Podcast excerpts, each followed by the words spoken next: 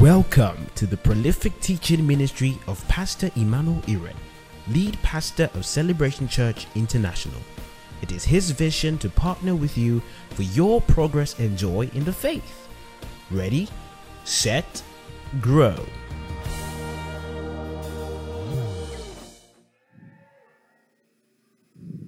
Romans chapter 8, verse 35. It says, Who shall separate us from the love of Christ? Shall tribulation or distress or persecution or famine or nakedness or peril or sword? So now he's being poetic about this, but he's also being specific. He's trying to envisage a situation that will be strong enough and big enough to topple his faith in God. It says, Who? Who? Who?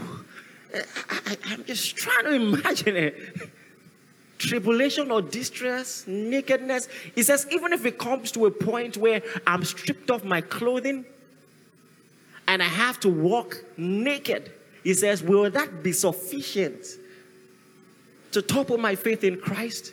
He says, no. Who? What? What? He said, even persecution.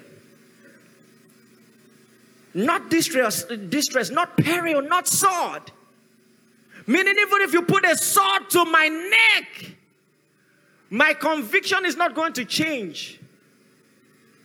And so he says, as it is written, for thy sake we are killed all day long, we are counted as sheep for the slaughter. Nay, in all these things, we are more than conquerors through Him that loves us. Listen, what makes us more than conquerors is the fact that the tribulation, no matter how great, cannot get us to change our conviction. Yes, we are conquerors when we overcome situations, but we are more than conquerors when no matter what happens, our conviction is intact. The most important thing is not the result, it is the conviction. You have to understand. The conviction is the most important thing. He's talking about his love for Christ and what would be sufficient to make him to doubt it. And so, why does he say we are more than conquerors in all these things? Is it because the things he mentioned prior have stopped? The persecution had not stopped. The peril had not stopped. The sword had not been stopped to be drawn against them. So, why does he say they are more than conquerors? Because the persecution has stopped? No, but because the persecution cannot get them to change their conviction. Are you getting what I'm saying? This is important. I am persuaded that neither death, nor life, nor angels, nor principalities, nor powers, nor things present, nor things to come, nor height, nor depth, nor any creature shall be able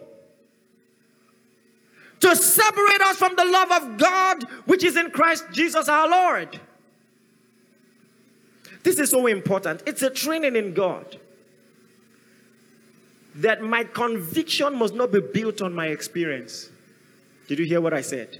Say that with me. My conviction must not be built on my experience. It's very important that no matter what I experience, the Word of God remains the Word of God. Nothing shall be able. Some people discern the love of God by the situations they face.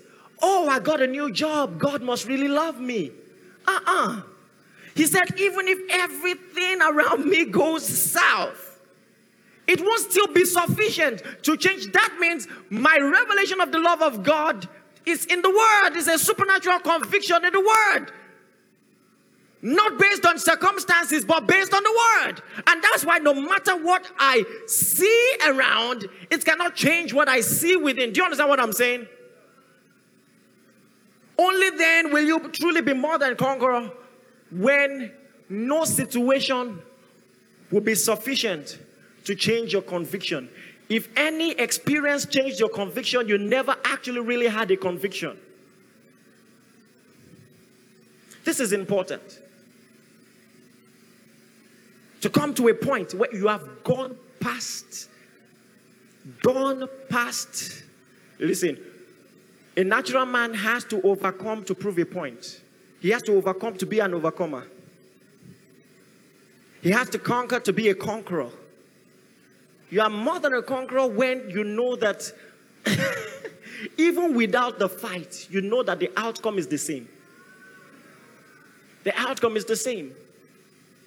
That nothing can bring your conviction to his knees. You know, what you believe about God will remain intact and forever. Say loud, Amen. A training in the word. And so, even when you come to a point where what you believe does not appear to be working as a now, this still remains your guide. What, what, what can separate me from the love of Christ? As it pertains to you know, the theme of the month, what will ever bring me to a point where I doubt God's willingness to heal? God's ability to heal.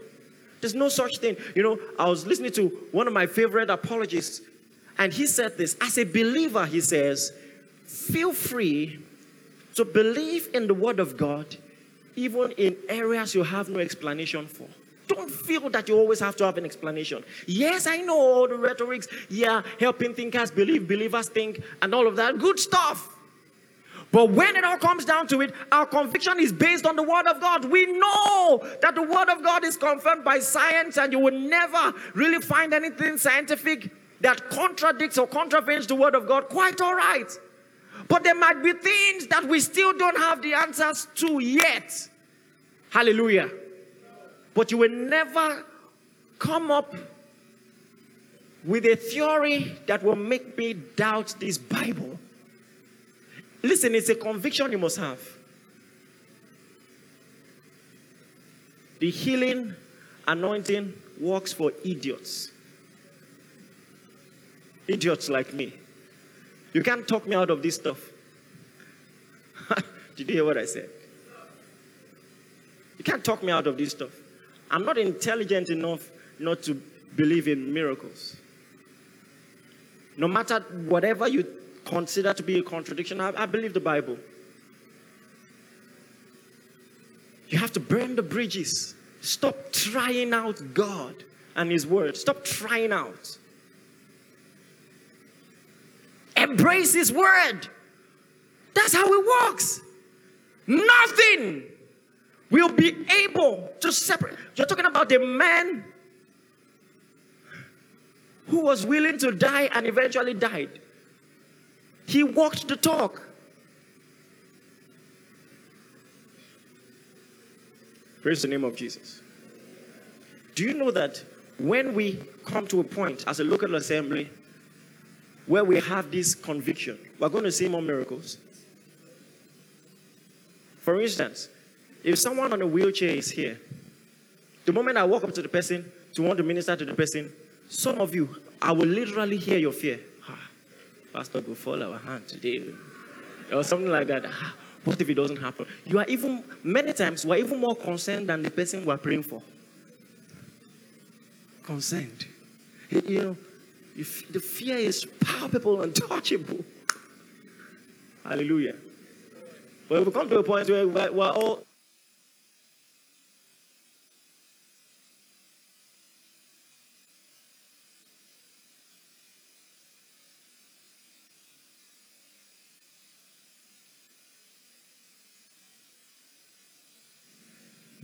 Thank you. You know, some guys will be wondering why they are still single, but they saw a lady running to carry mic for me. And you're wondering why you're still single. That's why.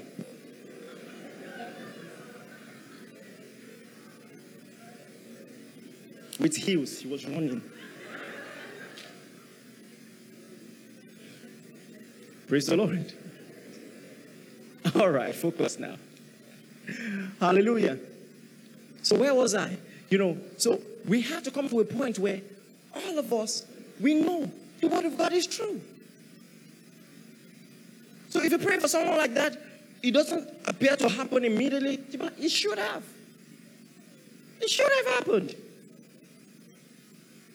It should have happened. Praise the name of the Lord. Believe this thing. Throw yourself into this thing. Let it hold you. in times of seeming contradictions. You know, what, what, what do you do when it seems like what you believe isn't working? What do you do then? There's, a, there's an example in the Bible, an example of Abraham. You see, Abraham, you know, had an encounter with God. You know those meetings where you literally you feel the glory of God and all of that, meetings like this, and you feel like anything is possible. And you can ask God for something difficult and it's going to happen on the spot, like things are happening on the spot. And so in Genesis 15, Abraham has an experience like that. He's still called Abram at the time. And so he just says something audacious. He says, Well, God, what can you give me? I have no child. The way things are going, you've blessed me with a lot of resources. You've blessed me with a lot of resources, but someone else who is not my child, Eliezer of Damascus, is going to inherit everything you've given me. And sure enough, God speaks and said, No, I'm going to give you a child, someone of your blood and of your flesh. And he didn't stop there. Abraham asked for a son. God promised him something even more dangerous. So as Abraham was there, he said, Step outside. So Abraham steps outside and he said, Look to the stars. Just imagine it with the, oh, okay, okay. You know, and he's looking to the stars. He says, Start counting. That's the number of children I'm going to give you. You know, audacious prophetic word. Have you ever received an audacious prophetic word before? They're like, ah, wow, you should know what God said. And you know, you leave that meeting, you know, you're pumped, you're excited, stirred up in your spirit. As you're driving home, the things that would have annoyed you, they don't annoy you anymore. Someone is driving rough, coughs you, and all of that. You're, just, you're like, bless you, brother. Nothing is going to distract me, not even in Lagos. Hallelujah. And you're just so excited. Something like that happened to Abraham.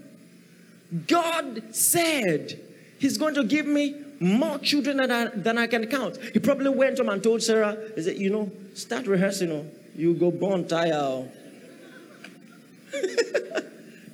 I hope you're ready. I asked God for a child. He said He will give me more than I can count. Oh, pumped. Then one year goes by. Another year, another year. Years are literally passing. It became so bad, Sarah had to begin to tell him, pressure him, and say, Listen, what, what we're doing is stupid now. Let's get ourselves a concubine and, you know, get a son so that our inheritance won't waste like that. Now, people are quick to, to, to criticize Sarah. But think about it. When you are trusting for a miracle, there's a compendium of stories that you can read as reference and hold on to in the Word of God. A lot of examples. How many examples did Sarah have? Are you with me? How many? So she's like, first of all, I wasn't there when God spoke to you. I don't know what it is you are saying. Maybe you are being very emotional about this thing. It's beginning to affect your psychology. So you thought you heard from God, and maybe you didn't. It's not a big deal. Let's get us on. Hallelujah. And every married man knows this. When your wife really wants something, anyway, never mind. I love you, dear. All right, so, well, I mean, my wife is a woman of God, so she always wants what is in line with her. I'm doing auto shalaye. anyway, I don't want to enter trouble at home. So, but you get the point. Now, so he went ahead, he had a son, Ishmael. Years went by. Ishmael is already a teenager. He's 13 years old. Abraham had moved on. He's not angry with God. He's not angry with God. He's still going to church. Just don't stress on this healing thing too much, please. Do you understand? Let's just talk about the finished work of Christ. He saved me. I love him. Talk about forgiveness. Talk about kindness to people. You know, that's the kind of church I like. Don't stress on this trusting for miracle, miracle stuff. I don't want to find myself in that vulnerable state again. You know, hope deferred is a bad thing. I, listen, in fact, you know, many people even reorganize their theology they build it around their experience, and it sounds nice, sounds logical. Let's be logical. Let's be, you know, many of these Christians of these days, they lose their minds. And then he has another encounter. In Genesis chapter 17, the Bible says, This time, Abraham is 99 years old. 99. And he's just having a nice time, and then God speaks again, walk before me, be thou perfect. You know, he falls on his face, and God is talking to him. And then God says, This is my covenant with you. You shall be a father of many nations. Yeah, he, Abraham must have been again on this matter again after so many years. I'm still here. I'm still trusting in you. I didn't try any other God all this while. Just don't bring this up. But he says you will be a father of many nations. What he said years ago, he's still saying. This word is for someone here. He has not changed his mind. It's still going to happen. And so God speaks, You will be a father of many nations. He didn't stop there. he says, Neither shall your name be anymore called Abram, but thy name shall be called Abraham. For a father of nations I have made thee. Listen, oh my goodness. As if it wasn't embarrassing enough years ago that he received the word and nothing happened. At least that one, he received it in private. So his friends didn't know that God gave him a promise. Maybe he had told his, his close acquaintances, but nobody knew. No big deal. But now you're asking him to make it his name. Let everybody start calling you Father of Nations. A man without children. Father of Nations. How are you today? Father of Nations. How was work today? Father of Nations. Now you are seeing them, the whole family two of them, Abraham and Sarah, walking. And you're greeting, ah, Father of nations. What kind of, naturally speaking, you're like, what kind of embarrassment is this? Now you want to rub it off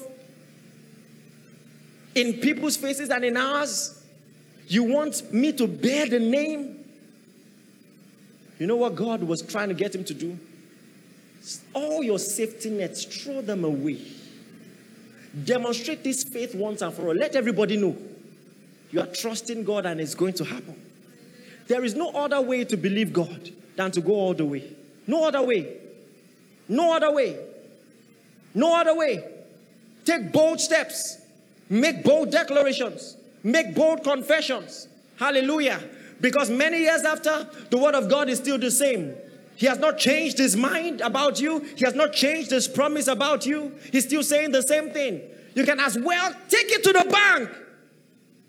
Call yourself what he has called you. Make sure everybody knows. Father of nations shall be your name. He said, Not only you, he said, Your wife also shall be called Sarah.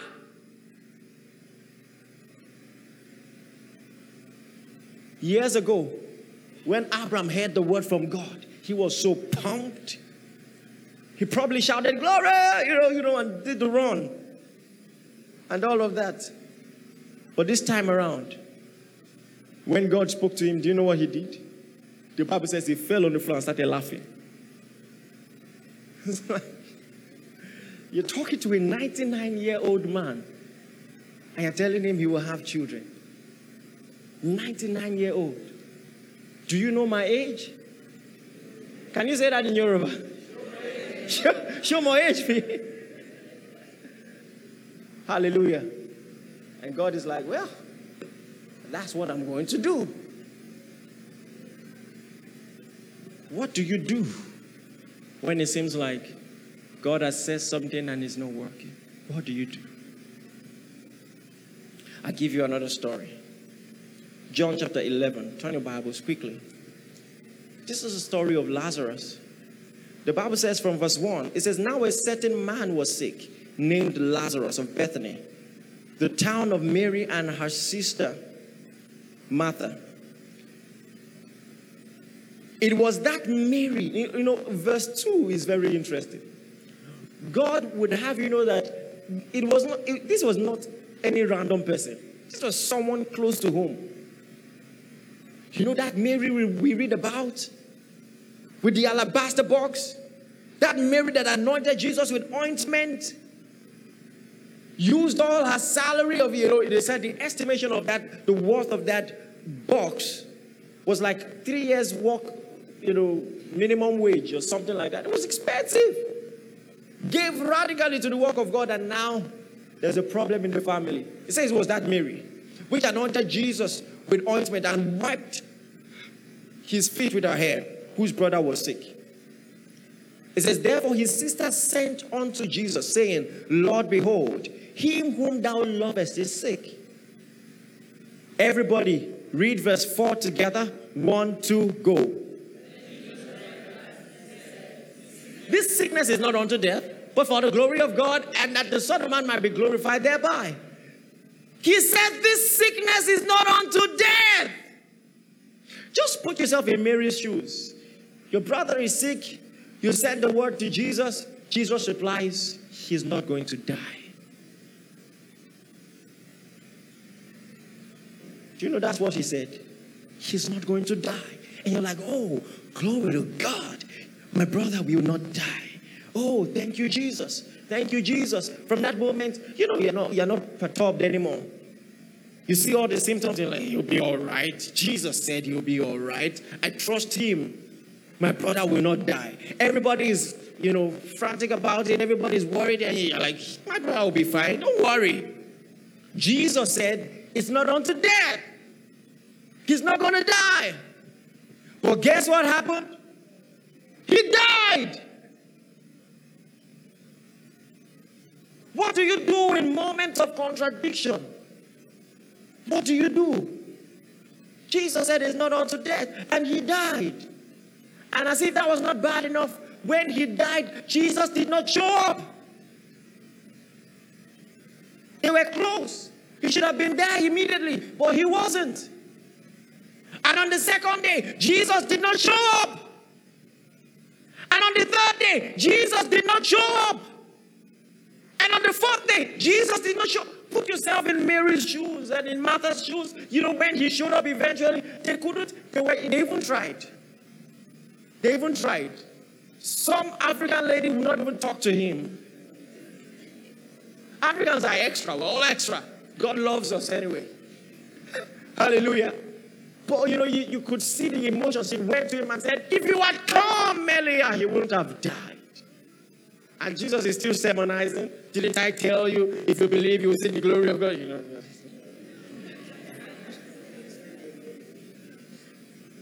Her brother is dead. News flash. Even if it comes four days after, he's still on time. Did you hear what I said? Even if it comes four days after, he's still on time. What you're trusting for, you might have been trusting for five years, for seven years, makes no difference. He's still on time. Hallelujah. And he's going to compensate you in a way that will make up for all the times that the cankerworm, the palmer worm has stolen. Hallelujah. He's going to compensate you in such a way that it will be as if no time was lost at all. Say amen if you believe. We're talking about God here. It doesn't matter how many days after he came, he's still on time. He's still on time. He's still on time. Dare to believe this God. Put your trust in him. The Bible says, They that put their trust in him shall not be ashamed. You shall not be ashamed. Don't come up with convenient theology. Don't explain the whole thing away. Don't come up with some porous explanation of charismatic ministry. Yeah, sometimes it happens, sometimes it doesn't. It, the Bible doesn't say that. And he heals some, he doesn't heal others. The Bible does not say that. Listen, I know how you feel. I know what it's like to pray for someone, you know, especially someone you love, and it seems like nothing happens. I know. But the word of God is still the word of God. No matter what you experience, when you go to Mark 16, 17, it still says the same thing. This sign shall follow them that believe in my name. They shall cast out devils. They shall lay hands on the sick. They shall recover. You know, and then, eh, you know, you go to your place of work. It's still the same situation. You go home to your family. It's still the same situation. You open it thinking that the world will change because of your experience to accommodate and empathize with what you're going through. But it's still there.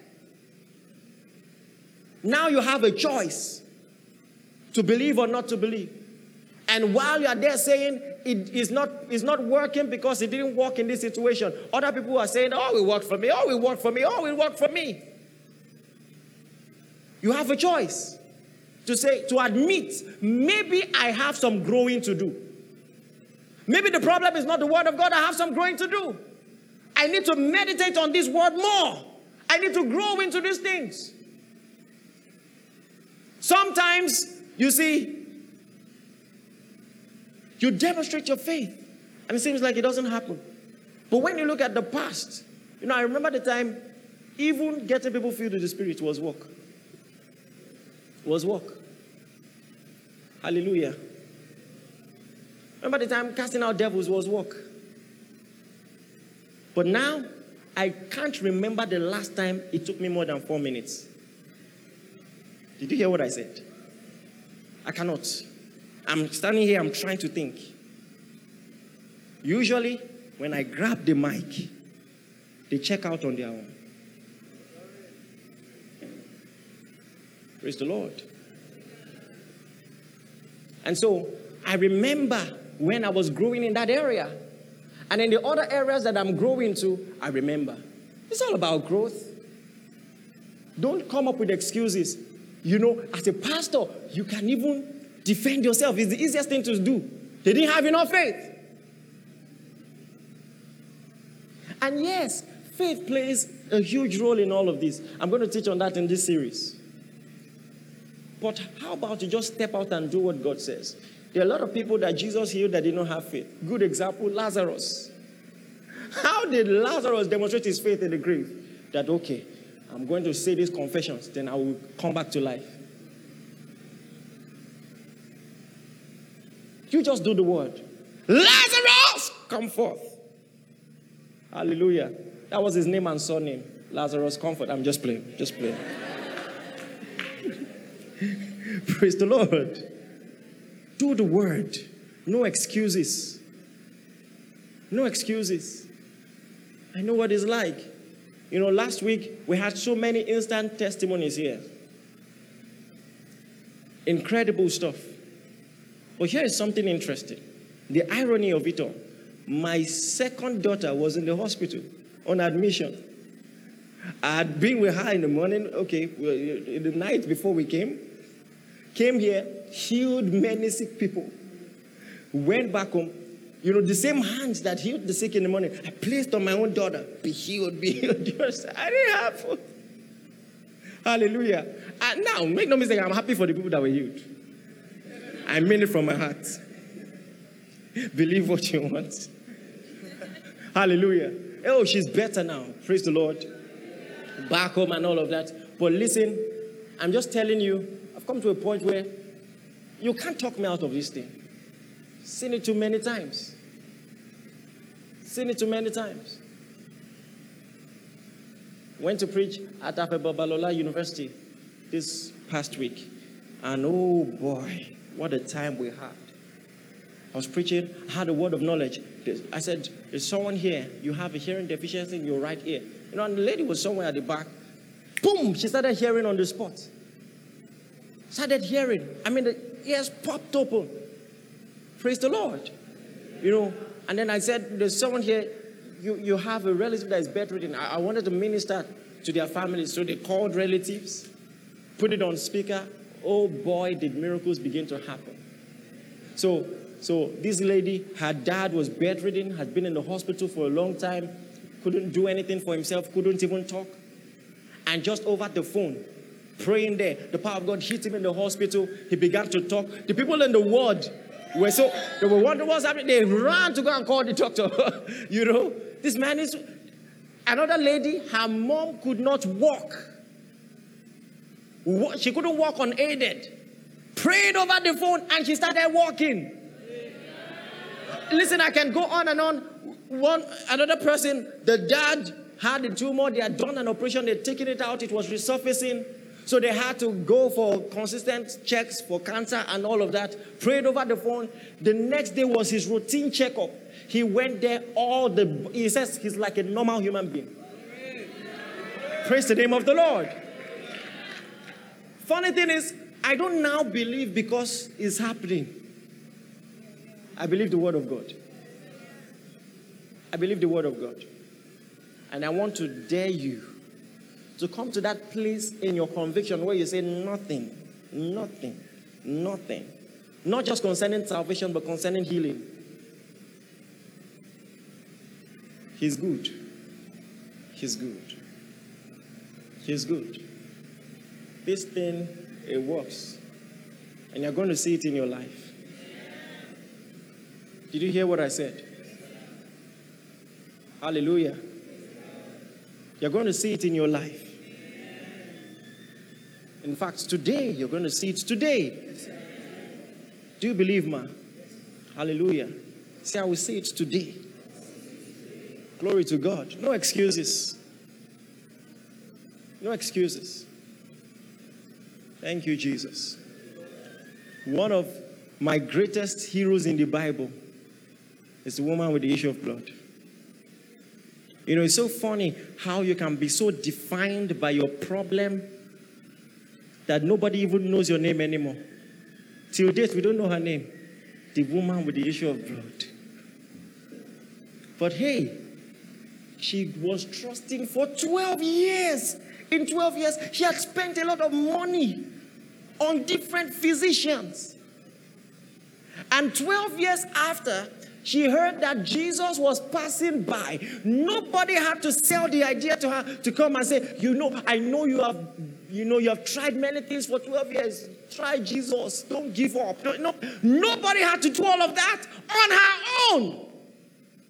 She said to herself, If I will just touch the hem of his garment, I will be healed. 12 years after, 12 years after, you still believe? Are you with me? 12 years after, if I would touch the hem of his garment, that years might have gone by, but you still believe the word of God. You still believe that he's going to touch your family. Huh? Many years after, glory to God. Glory to God. Are you listening to me? He's going to touch you. He's going to touch you. On her own, without any motivation, without anybody psyching her up, she said, I'm going to go, I'm going to touch the hem of his garment, I'm going to be healed. And she was. We give up too easily. It's my prayer and my hope that this sermon will build in you a tenacity. Where, like Paul, you can say, What, what, what can separate, what, what, what will be strong enough to get me to a point where you say, You know, I concede I was wrong. No, no. In all these things, in all these things,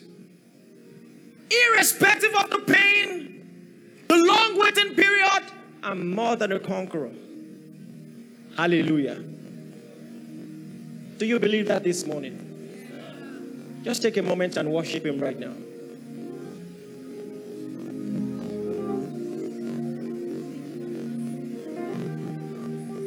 Worship Him right now. Thank you, Jesus. The Lord is touching people right now.